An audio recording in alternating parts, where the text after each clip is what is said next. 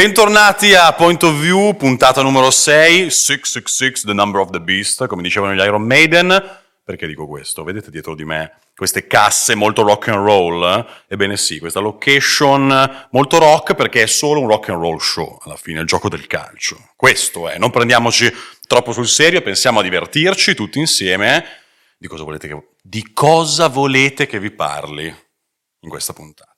Noi la stiamo registrando nel weekend lungo tra le semifinali d'andata e di ritorno di Champions League, Europa League e Conference League.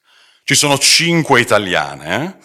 in queste tre competizioni, ci sono state le partite abbastanza importanti a livello di risonanza mediatica e quindi di cosa vogliamo parlare. Cioè, parliamo di queste semifinali, parliamo magari con qualche piccola metafora rock, perché no? Perché è solo un rock and roll show. E quindi Milan-Inter, un po' come Beatles contro Rolling Stones, cioè chi sta da una parte, chi sta dall'altra. C'è stata questa favolosa introduzione di Francesco Repice, a cui mando un abbraccio a distanza, se mai vedrà questo video, sei il miglior radiocronista della storia, del mondo, dell'universo, che fa questa fantastica introduzione repice dicendo stare da una parte, stare dall'altra, l'importante è vivere la magia di Milano, della Milano pallonara, non ha usato questo termine, questo è un termine nostro, di point of view, grande repice, ma questa è la verità, ha colto l'essenza. Fin da quando si è bambini si sceglie se ti fare Milan, se ti fare Inter, tuo papà ti fa Inter, puoi scegliere se ti fare Inter anche tu, oppure se fare il sovversivo e ti fare Milan. Tuo papà ti fa Milan, vuoi rendere orgoglioso, ti fanno Milan anche tu, vuoi fargli dispetto, che bello, c'era qualche tempo fa questa pubblicità meravigliosa con il padre milanista che dice oh che bello, posso essere orgoglioso, mio figlio arriva, arriva il figlietto con la maglia dell'Inter, no? che gli fa il dispetto. Questo è il bello dello sport, quindi il divertimento su tutti. La partita com'è andata? La partita è stato un dominio Inter nel primo tempo con due gol in pochi minuti, nel primo quarto d'ora, poi il Milan nel secondo tempo prende coraggio, sfiora anche il gol con Sandro Tonali, con Junior Messias, però per il Milan non è accettabile assolutamente entrare in campo in una semifinale di Champions così importante con questo tipo di atteggiamento. L'Inter che nel primo tempo poteva fare anche quattro gol, eh, con occasioni clamorose, cioè non quando si dice ah potevo fare più gol, no, l'Inter veramente poteva fare almeno tre gol puliti con anche questo gran palo di Akan Cianoglu dalla distanza, in generale comunque una partita con una risonanza non solo mediatica, ma proprio emotiva pazzesca. Cioè a Milano davvero, soprattutto la vigilia, il giorno stesso della partita, si percepiva un'energia, un'elettricità nell'aria davvero incredibile. Tu giravi per la città e sentivi parlare praticamente solo di quello, solo di quello. Questo perché? Lo dico perché noi siamo a Milano, stiamo registrando negli studi di Canale Europa Sport, iscrivetevi al canale, mi raccomando, ma non è soltanto questione di Milano, le squadre sono le milanesi, ma se ne è parlato in tutta Italia, in tutta Europa, in tutto il mondo. Perché Milan-Inter, il derby di Milano, lo possiamo dire, è una delle partite più belle che esistano al mondo, se parliamo di calcio, e forse non solo, con due tra le squadre più affascinanti in assoluto. Quindi è bello sottolineare quello che è stato un grande spettacolo con, per l'ennesima volta, tifosi di entrambe le squadre, nonostante l'importanza, la tensione per la partita, vicini uno all'altro, tra gli spalti. Ha vinto lo sport questa è la cosa più importante, anche se davvero, ragazzi, cioè, una tensione così non si percepiva da tanto tempo.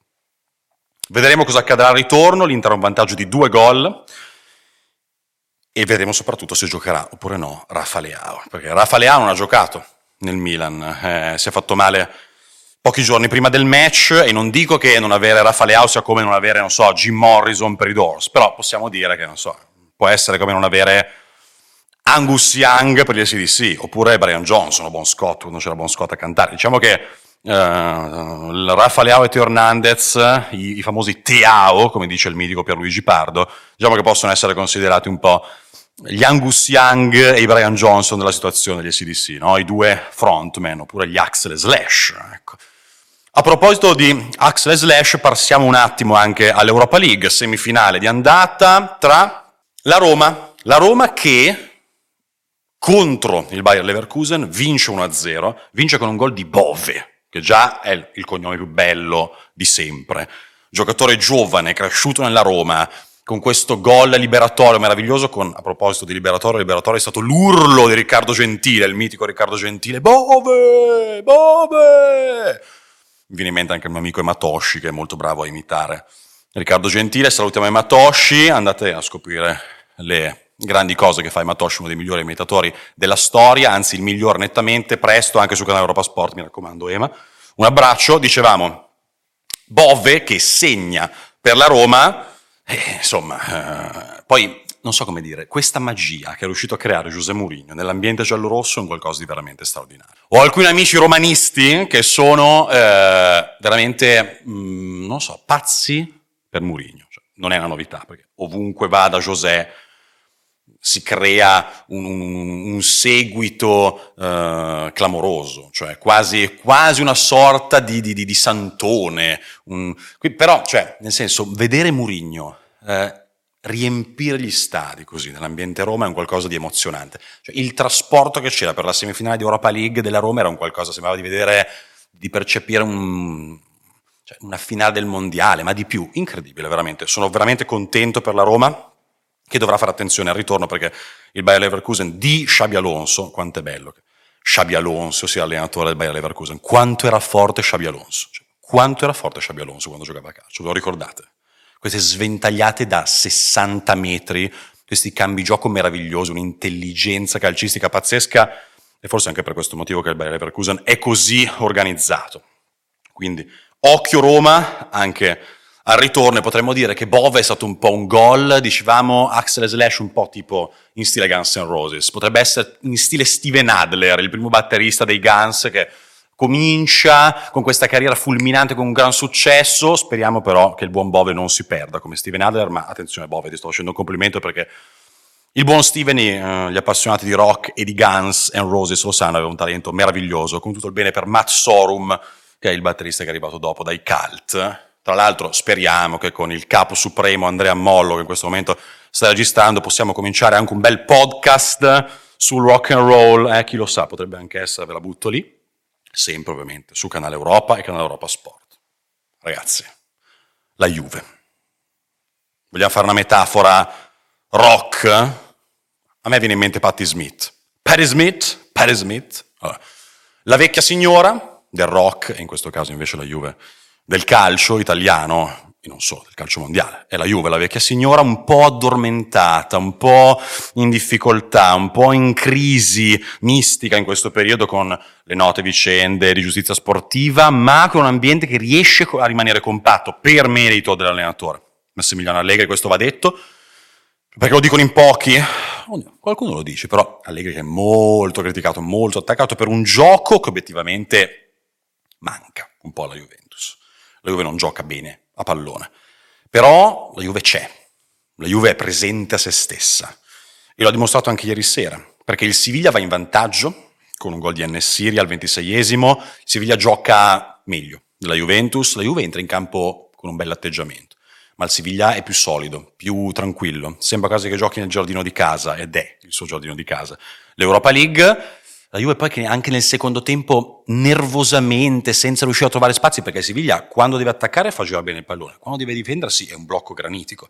Dicevo, la Juve fa fatica, non trova spazi, non trova pertugi, prova anche a trovarli con Paul Pogba, ultimamente in crescita, alla fine lo trova. Al 97 di 6 minuti di recupero, quindi proprio un secondo, forse anche oltre qualche secondo, tant'è vero che poi eh, i giocatori del Siviglia protesteranno, ma il gol arriva, arriva con Gatti su calcio d'angolo, con lo Juventus Stadium che anche qui esplode con un entusiasmo pazzesco, anche questo manco fosse la finale dei mondiali, cioè queste sono costate quattro tifoserie per tre partite in tutto che hanno vissuto delle partite con un'intensità emotiva pazzesca. Milan-Inter, vi lascio immaginare, derby di Milano, semifinale di Champions. La Roma trascinata da José Mourinho, il suo condottiero, e Bove, il giovane Bove, che sogna di vincere l'Europa League dopo la conference, insomma, per l'ambiente giallorosso la semifinale di Europa League in questo periodo storico di crescita vuol dire veramente tanto. E la Juve, la Juve che è abituata a palcoscenici sicuramente più elevati, con tutto rispetto per l'Europa League, è una grande competizione, ma soprattutto in questo periodo storico di difficoltà appunto societarie, giudiziarie, eccetera, eccetera, l'orgoglio bianconero aumenta ancora di più. E quindi Bello che, che, che, la Juve sia riuscita a pareggiare in questo modo, che quindi sia ancora viva la qualificazione, come è viva per, da parte di entrambe le squadre in tutte e tre le partite, perché anche il Milan può recuperare, vediamo soprattutto se Leao tornerà oppure no. Dicevamo quindi la Juve Patti Smith, se devo pensare invece alla Fiorentina, parlavamo di orgoglio, orgoglio viola, che gli appassionati di calcio lo sanno bene cosa voglia dire tifare Fiorentina come siano i tifosi viola dalle parti di Firenze, ma non solo, attaccatissimi alla propria squadra come pochi altri. Vabbè, è stata un po' una purple rain, come diceva Prince, perché la Fiorentina ha perso.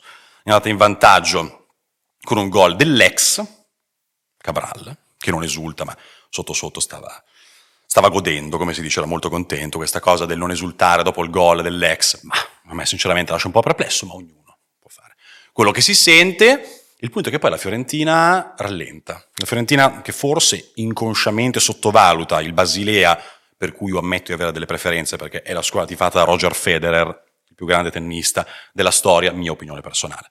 È uno dei più grandi sportivi di sempre, ma parliamo di calcio. E insomma il Basilea se gli lasci spazio non perdona, se gli lasci l'opportunità, se scopri il fianco, no, non va bene. Infatti il Basilea fa il primo e poi fa anche il secondo, anche eh, il Basilea quasi come la Juve, la Juve addirittura a tempo scaduto, il Basilea al 92esimo, 93esimo minuto.